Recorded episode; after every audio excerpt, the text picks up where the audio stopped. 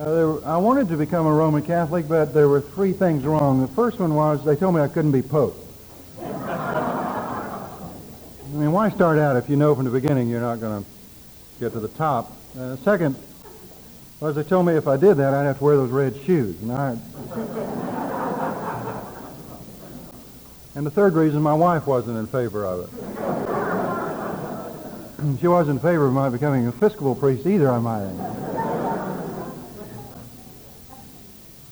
A um, couple of announcements to make. One is that you will be receiving in the mail this week our fall Christian education brochure, which is very nicely done. It is reader friendly. Um, and so I commend it to keeping by your uh, telephone or telephone book or parish directory or whatever else. And on page three it says how to use this booklet. And I will not be condescending or patronizing by reading to you uh, the page that tells you how to use the book, but I will remind you that the book is on its way, and please use it. It is inclusive of all those plans we now have for Christian education this place this year. And so please uh, uh, put it at a prominent place and use it. Um, My lecture today begins with a, a, rather lengthy reading, but it's necessary in order to set the scene. And in case you missed this report, it's important that you have it uh, somewhere within the forefront of your consciousness for uh, your theological learning this year. It's a seminal piece. Some of you may have seen it, some of you may have read it, some of you may have heard about it. But I think it's one of the most important theological happenings uh, in America this year. And, and so for those of you who haven't read it and didn't see it, I must read it to you and share it with you, and then express to you why I think it is of seminal value in terms of theological reflection. I titled this lecture The Potato Thrower. In a minor league baseball game in Williamsport, uh, Williamsport, Pennsylvania the other night, the catcher threw a potato wildly in an apparent attempt to pick a runner off third base. When the base runner reached home plate, he was surprised, as was the umpire, that the catcher had a ball, a real ball, and tagged him out. The runner and the umpire were surprised for good reason. They thought that the thing thrown by the catcher and still being retrieved by the outfielders was the ball in the game. It turned out to be only the potato in the game. A white potato, as it were, which had been shaved cleanly by the catcher, Dave Bresnahan of the Williamsport Bills of Cleveland Indians team in the Class AA Eastern League. This is important. it was a costly play for Bresnahan, who had sneaked the potato into his glove before the pitch. It cost his team a run, cost him a $50 fine, and also cost him his job. The Indians' director of player development, Jeff Scott, released him right after the game. I checked the rule book a few days ago and found nothing in it that says you can't throw a potato in a game. Bresnahan said yesterday by phone from Williamsport, which is absolutely true. The rule book also has no ruling against throwing a watermelon in a game. But the pitch, Bresnahan had told the plate umpire that he had a problem with a string on his catcher's mitt. He went back to the bench to get a new glove. In the new glove was the now notorious white potato. Back behind the plate, potato in glove, Bresnahan gave the pitcher the signal. Then just before the ball was thrown, Bresnahan deftly switched the potato to the bare hand, caught the ball in the glove, threw the potato intentionally wild to third base.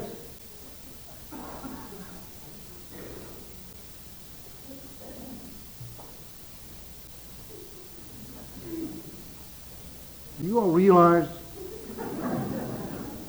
the importance of this event in the history of American theology?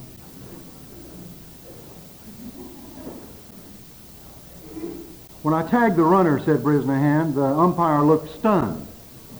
he realized that the potato was in the outfield and then called timeout. I don't know why he called timeout, but he said that the runner was safe. I really thought they'd say, do it over like a net ball in tennis, or get a laugh out of it. But the umpire didn't have any sense of humor about it at all. Maybe in a week he might. I, I think he ought. I was trying to show him up. I think he thought I was trying to show him up, but I wasn't. I was just trying to put some fun into the game. I mean, it's not like it was the seventh game of the World Series. We're in seventh place.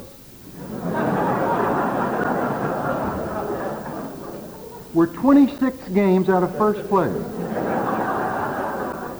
It was the 137th game of a 140 game season. The ump said, you, you can't do that. I said, why not? Where's the rule against it? He said, you just can't do it, that's all. I guess he was referring to his personal rule book. Bresnahan makes a distinction between what he did and the recent outbreak of cork bats and scuffing of balls to get an edge. What I did was just to liven up the dull end of a season, he said. The Phillies, they thought it was funny. My teammates thought it was funny. And they encouraged me to do it even. The fans and management thought it was funny. You know, they're having a potato night at the ballpark. Come to the ballpark with a potato and you get in for a buck.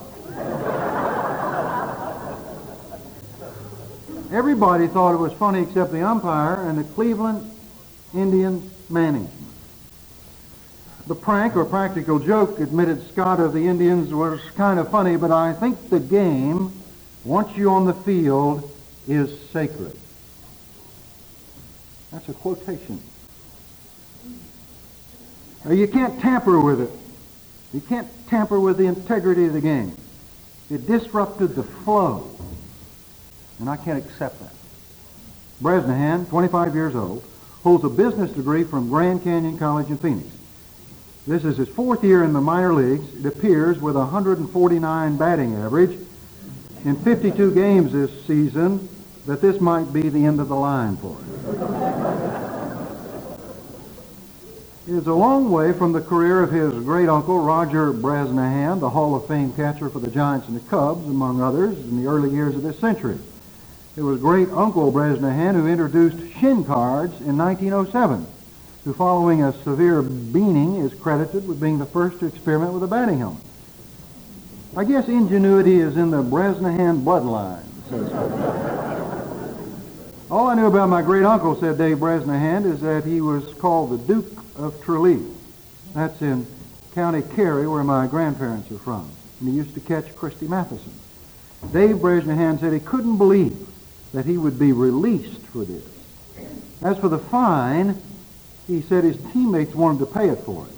What he did the next day was come to the park with a sack of 50 pounds of potatoes and a note pinned to it, put it on the desk of his manager, his manager uh, who had removed him from the game immediately after the incident. The note on the potatoes read that he couldn't pay the fine, but that he hoped the manager would be satisfied with the potatoes. The note concluded, this spud's for you.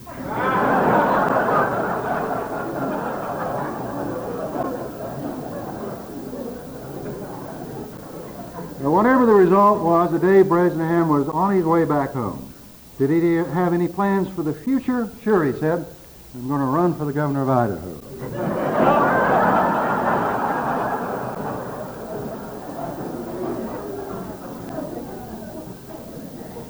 Surely you must see the metaphorical, if not allegorical, relevance of this happening in the American scene this year. You know, in a kind of ironic twist, when I was in Louisville in 1976 on bicentennial Sunday, July 4th, uh, we came in uh, to the Star Spangled Banner as a processional, appropriately. But I had this feeling in the midst of that ritual that as soon as the Star Spangled Banner was over, that I ought to turn uh, at the altar and say, play ball. and I think the Cleveland Indians when they start the game after the Star Spangled Banner ought to yell, work ball. Maybe they're right. Maybe that's true. And so let's quit saying play when we mean work and work when we mean play. Now, if this is metaphorical about life, now where are the potato throwers? Now where are the umpires? Where is management? And if we moved in a slight shift of shade from metaphor to allegory, uh, where would we put in the cosmic comedy who would be playing what places? Where would God be? Where would Jesus be? Where would you be? Who's the umpire? Who's the manager? Who's the potato thrower? Interesting question. I spent a summer uh, searching for the historical Jesus. And in case any of you uh, wondering how you sign up for that tour, uh, don't sign up. Uh, the reason is because we've been looking for the historical Jesus uh, since the crucifixion, most particularly in the 19th century and 20th century in a definitive way by Albert Schweitzer, who wrote a book on the search for the historical Jesus. I spent the month of July, uh, month of August uh, in England studying the last few weeks at Oxford by an Orthodox New Testament theologian, looking at the parables, trying to take wheat and chaff to look at what is original in the sayings of Jesus, most particularly in the parabolic sayings. What is it that we know that he said? Now, what you must realize is the minute that the words came out of Jesus' mouth, somebody heard them. And in that, what John Crossan calls that dark interval between the spoken and heard, things change immediately. And so what we have is the gospel according to Matthew, Mark, Luke, and John. And we find in a parallel criticism of the sayings of Jesus that they're not always the same and occasionally they're different and sometimes they're moralized or interpreted by Matthew or by tradition. Realizing that the interval was not just from the spoken word of Jesus to Matthew Mark, Luke, and John's ear. As a matter of fact, they may not have even been there because there was a period of probably 75 years from the time those words were spoken to when they were written down. So a lot of the wind that carries that sound is called tradition. And so they were traditionally interpreted from the beginning. So in searching for the historical Jesus, we're not sure what it is he said originally, and so I had been working with the parables out of a kind of theological and literary prejudice for a number of years, and I wanted uh, to go to the figurative mountaintop of uh, Oxfordian literary or biblical criticism and studied under John Fenton, who's one of the world-renowned uh, biblical uh, scholars who's written commentaries on uh, Matthew and Mark, uh, completing one this year on John, in which he doesn't go at the literature with contemporary literary or psychological criticism, but with biblical scholarship. Now, the point of all that is to say that I have, and increasingly more so, and now having done uh, some work on Orthodox biblical criticism, I'm going to get at peace with looking at Scripture, particularly the parabolic sayings, uh, with contemporary literary criticism uh, with the advent of psychology as an understanding of the sayings of Jesus, and also give myself a large dose of permission to interpret them for myself. Now, if any of you want permission to interpret the parables or the sayings of Jesus for yourself, Uh, as a permission giver, I give you permission. But I also must say that it must be tested against a traditional understanding in order that we create a tension. It can't mean anything, or it'll mean everything, and therefore it'll mean nothing. So we must test it against what it is the church has said it means. But all of this is moving rapidly, and I hope more interestingly, toward my point for the day. And that is that John Crossan, the one I quoted earlier, wrote an interesting book in the 70s, not a great book, but an interesting book entitled Raid on the, Raid on the Articulate. Now, it is looking at the cosmic, comic eschatology in Scripture. A lot of you already, already knew that, but I wanted to remind you that it's looking at the cosmic, comic eschatology in Jesus' saying. It also takes a long look at Jorge Borges' work, uh, particularly uh, some of his short stories, as contemporary examples of wisdom literature, not unlike the parabolic teaching of Jesus. Now, Crossan's point in this book is to say that perhaps we ought to begin to look at life as life has been looked at in literature, particularly in drama, as comedy or tragedy. Now, you know in the Greek plays that the personae, that is, the two masks that were worn, uh, were either one of comedy or tragedy, with a smile or a frown in simplistic terms. Now, Crossan is beginning to say that we have a choice about how we look at life. Now, he says that life is literary in the sense that life is full of both comedy and tragedy. And in the narrow definition of literary criticism, is not interested in deciding whether life is comedy or tragedy, for there is evidence for both. But he says the Christian, based on the Christian literature, now that is the cosmic eschatology. Eschatology means the study of last things. So if we race in the Christian cosmology to the end of things, we see that for the Christians, the end is a comedy. It has a happy ending. Now, so for Christians, therefore, based on our own sacred literature, that we ought to have a comic, cosmic vision and begin to see life as comedy because, as I have said before, one of the geniuses of baptism is that it tells us the end of the story at the beginning. We know everything's going to be okay for this child. This child is a child of God, an inheritor of the kingdom of God, and already in eternity. Remember, eternity begins at birth, not death. So this child of God from the beginning is child of God in the kingdom of God within the enveloping folds of the wings of mystery in eternity we know how this story is going to turn out. Now, between beginning and end, lots of tragedy and comedy and some catastrophe. Separating once again the definition of tragedy and catastrophe, a tragic character creates his own downfall, which is the story of most of us.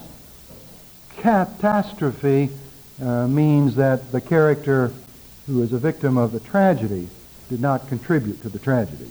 Catastrophic happening would be what the insurance agencies call acts of God. I don't.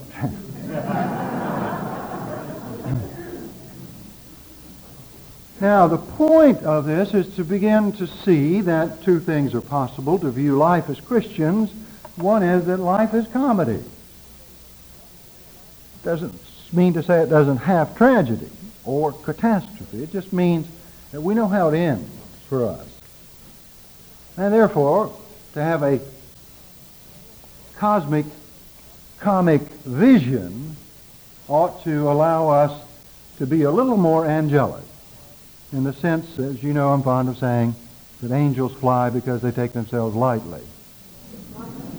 That the Christian who has the comic, cosmic vision ought to be able to say, in the midst of the worst tragedy and trying to get some vision uh, through the tears and taste of salt, even in the midst of tragedy, uh, the Christian ought to be able, with his cosmic, comic eschatology, be able to say, it's not all right, but it's going to be okay.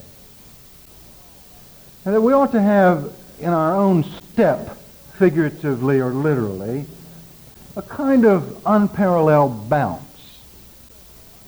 A sense uh, that it's play. That life at its best is play. Because we know how it's going to turn out. So what's going to happen to you? Are you going to die? Is that the worst thing that can happen to you? Well, uh, the, the co- Christian comedy says, no, uh, you don't. It just feels a lot like it. And it looks a lot like it. And on a human, tragic criticism, it is death. But you thought it was the real thing and it was just a potato. You see. I mean, there, there's a surprise at the end. I mean, when Jesus died, it looked a lot like he was dead. As a matter of fact, in human terms, he was. Dead as a doornail. But he rose up, and when he did, he threw a potato. And we thought that we were in the ball game all along, but at the end, he rose up, and he didn't have the ball after all. It was just a potato. Now, if we move to allegory, you can guess who I think the potato thrower is. I mean, he threw them all along. And here was the Jewish community looking for the Messiah. They were in a terrible crisis. And that is that they were the chosen people, but they were looking around saying, why in the world did you choose us? We've just soon not been chosen. Look what's happened to us, being the chosen people. And so what we want is a king like all these other kingdoms have so that we can have power. God said, you want a king? Yes, we want a king like all the other kingdoms. And he said, are you sure that you want a king like all the other kingdoms? We're absolutely convinced of it. And he said, okay, you'll be sorry. So he gave him kings. They divided the kingship, and the kingship got divided and conquered. And they were in a Babylonian captivity, wondering how you sing your songs in a strange land. And one of the songs that began to come out was the continuing prophetic word that, look, we tried to have a king like all the other kings, but we're going to get a king that's going to be different from any other king. And our king is going to rush in, rush in the kingdom of God for us. And the kingdom of God will come on earth. And it will come in the form of a Messiah. And that Messiah will be our king, and we will be members of the kingdom. And so they waited for this great king to come in chariot and cloud to usher in the chosen people finally reigning as conquerors and leaders. And what they got was this guy riding on an ass. I mean, that was not the first potato he threw, but it is a memorable one.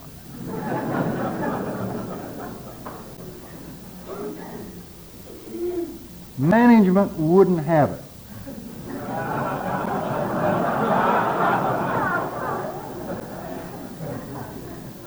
You're wondering where the church is, where the priests are, where the Pharisees and Sadducees and priests and preachers and pastors are. You might look at management. They couldn't stand the fact that somebody would change the rules. And so they essentially terminate his contract.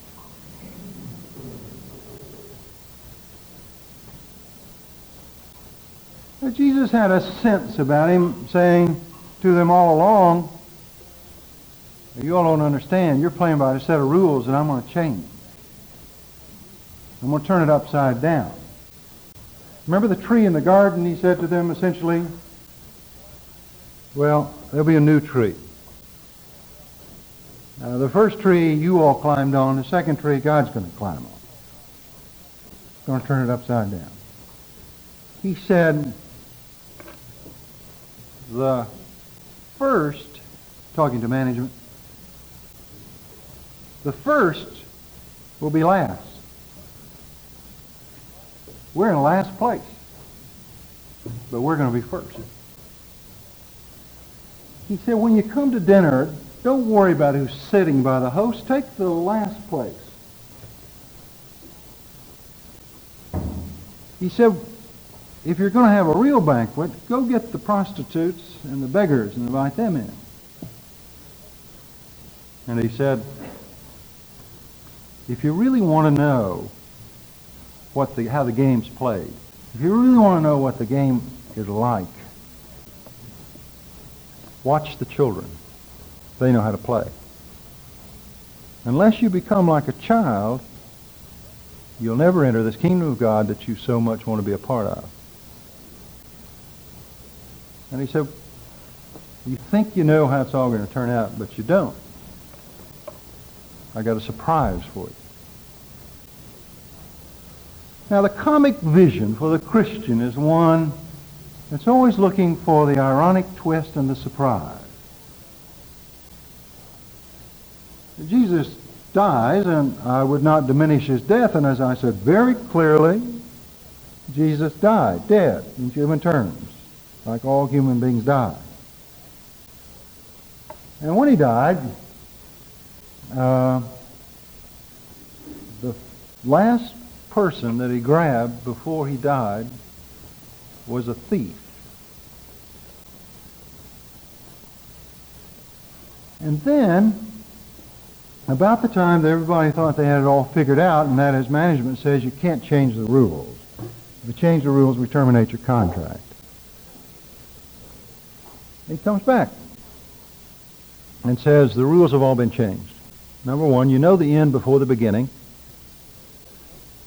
And number two, the, the most impotent are the most powerful. The foolish are the wise.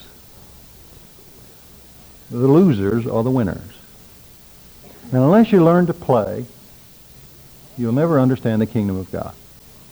Now, two things about children that we must remember when he said you must become as a child. Number one, uh, children are not as innocent as we would like to idealize them or romanticize them as we did in the 19th century kinds of stories of Alice in Wonderland or whatever.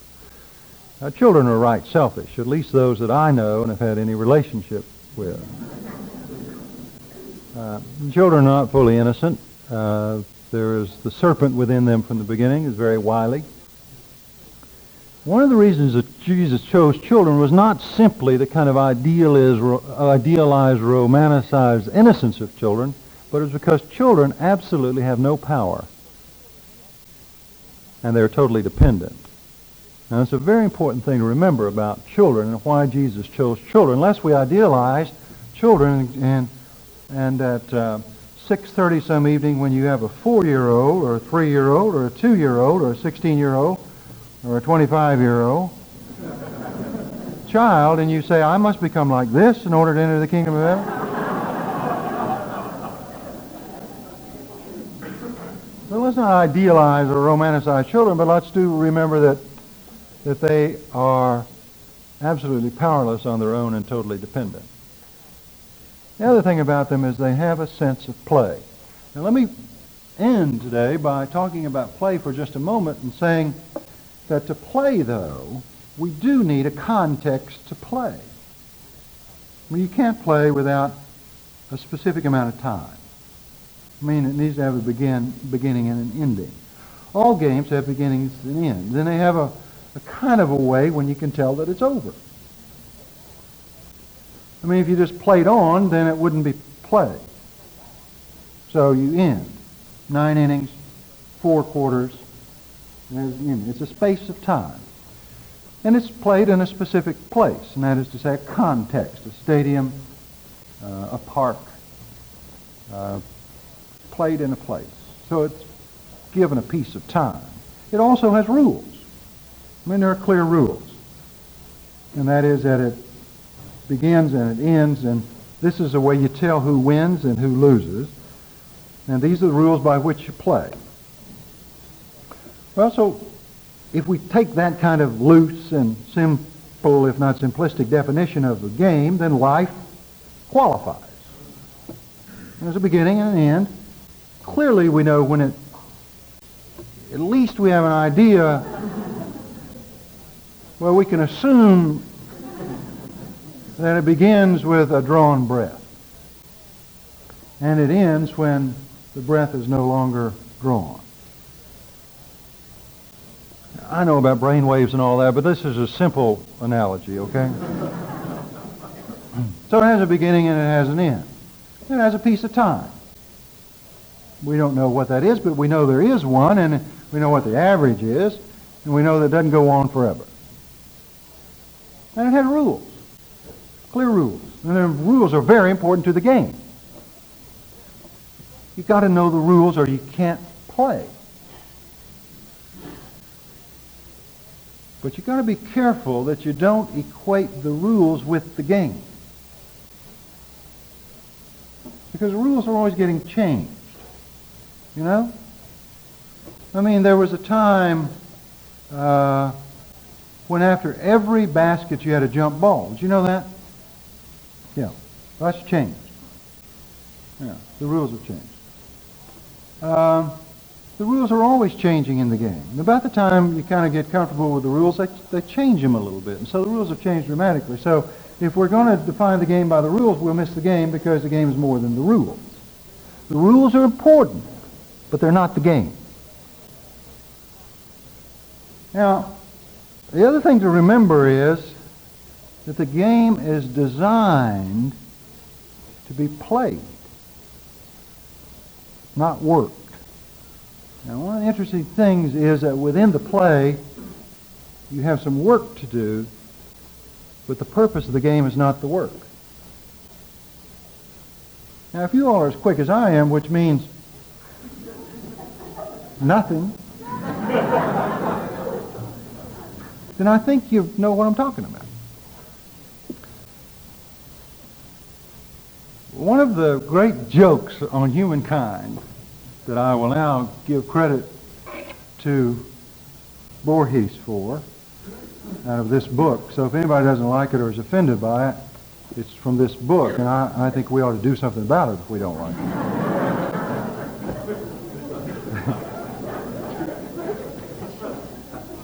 if you like it, then I was the one who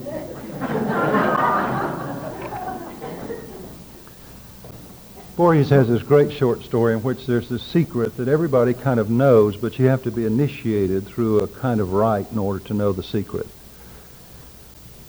And so there's great, been great speculation through the years by literary critics about, well, what was the secret? What is this a metaphor? What is the story metaphorically about? And all kinds of speculation through the literary community for years. And finally somebody interviewed him and asked him, now, what was the secret? And he said, well, it was, it's the greatest secret of humankind, and it's the one that little children are cut out of and they have to grow into. And it's the most overwhelming curiosity of children to know this secret. And they speculate about it and they ask questions about it, but when they find out, it is the greatest joke on humankind that you can imagine. With the curiosity piqued, he said, well, what is the secret? And he said, how we propagate.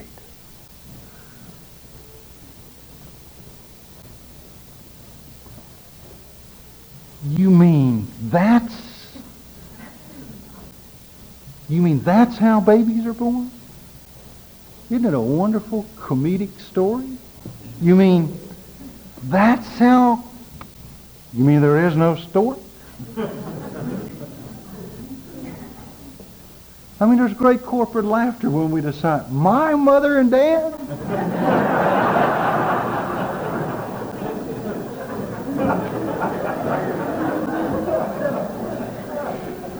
you mean to tell me?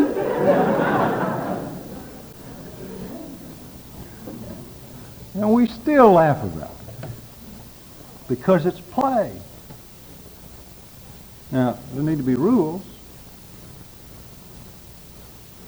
But actually, life is game. And it is play. Not to say that you won't strike out or be thrown out and get hurt. But ultimately, we've been told that we are to win. No, we're to lose. Wait a minute. In the kingdom of God, those terms are irrelevant. So, from now on, when you're in the midst of the deep depression that is inevitable, I know about those. Uh, when, when you're in the midst of the tragedy which come to every human being, the tragedies come. The comedy vision doesn't mean that there's no tragedy. We just know that the story is a comedy, not a tragedy. That in each chapter and verse, there's always possibility of the tragedy. And it will happen. Maybe even the catastrophic, God forbid. But it will happen. But we know the end of the story.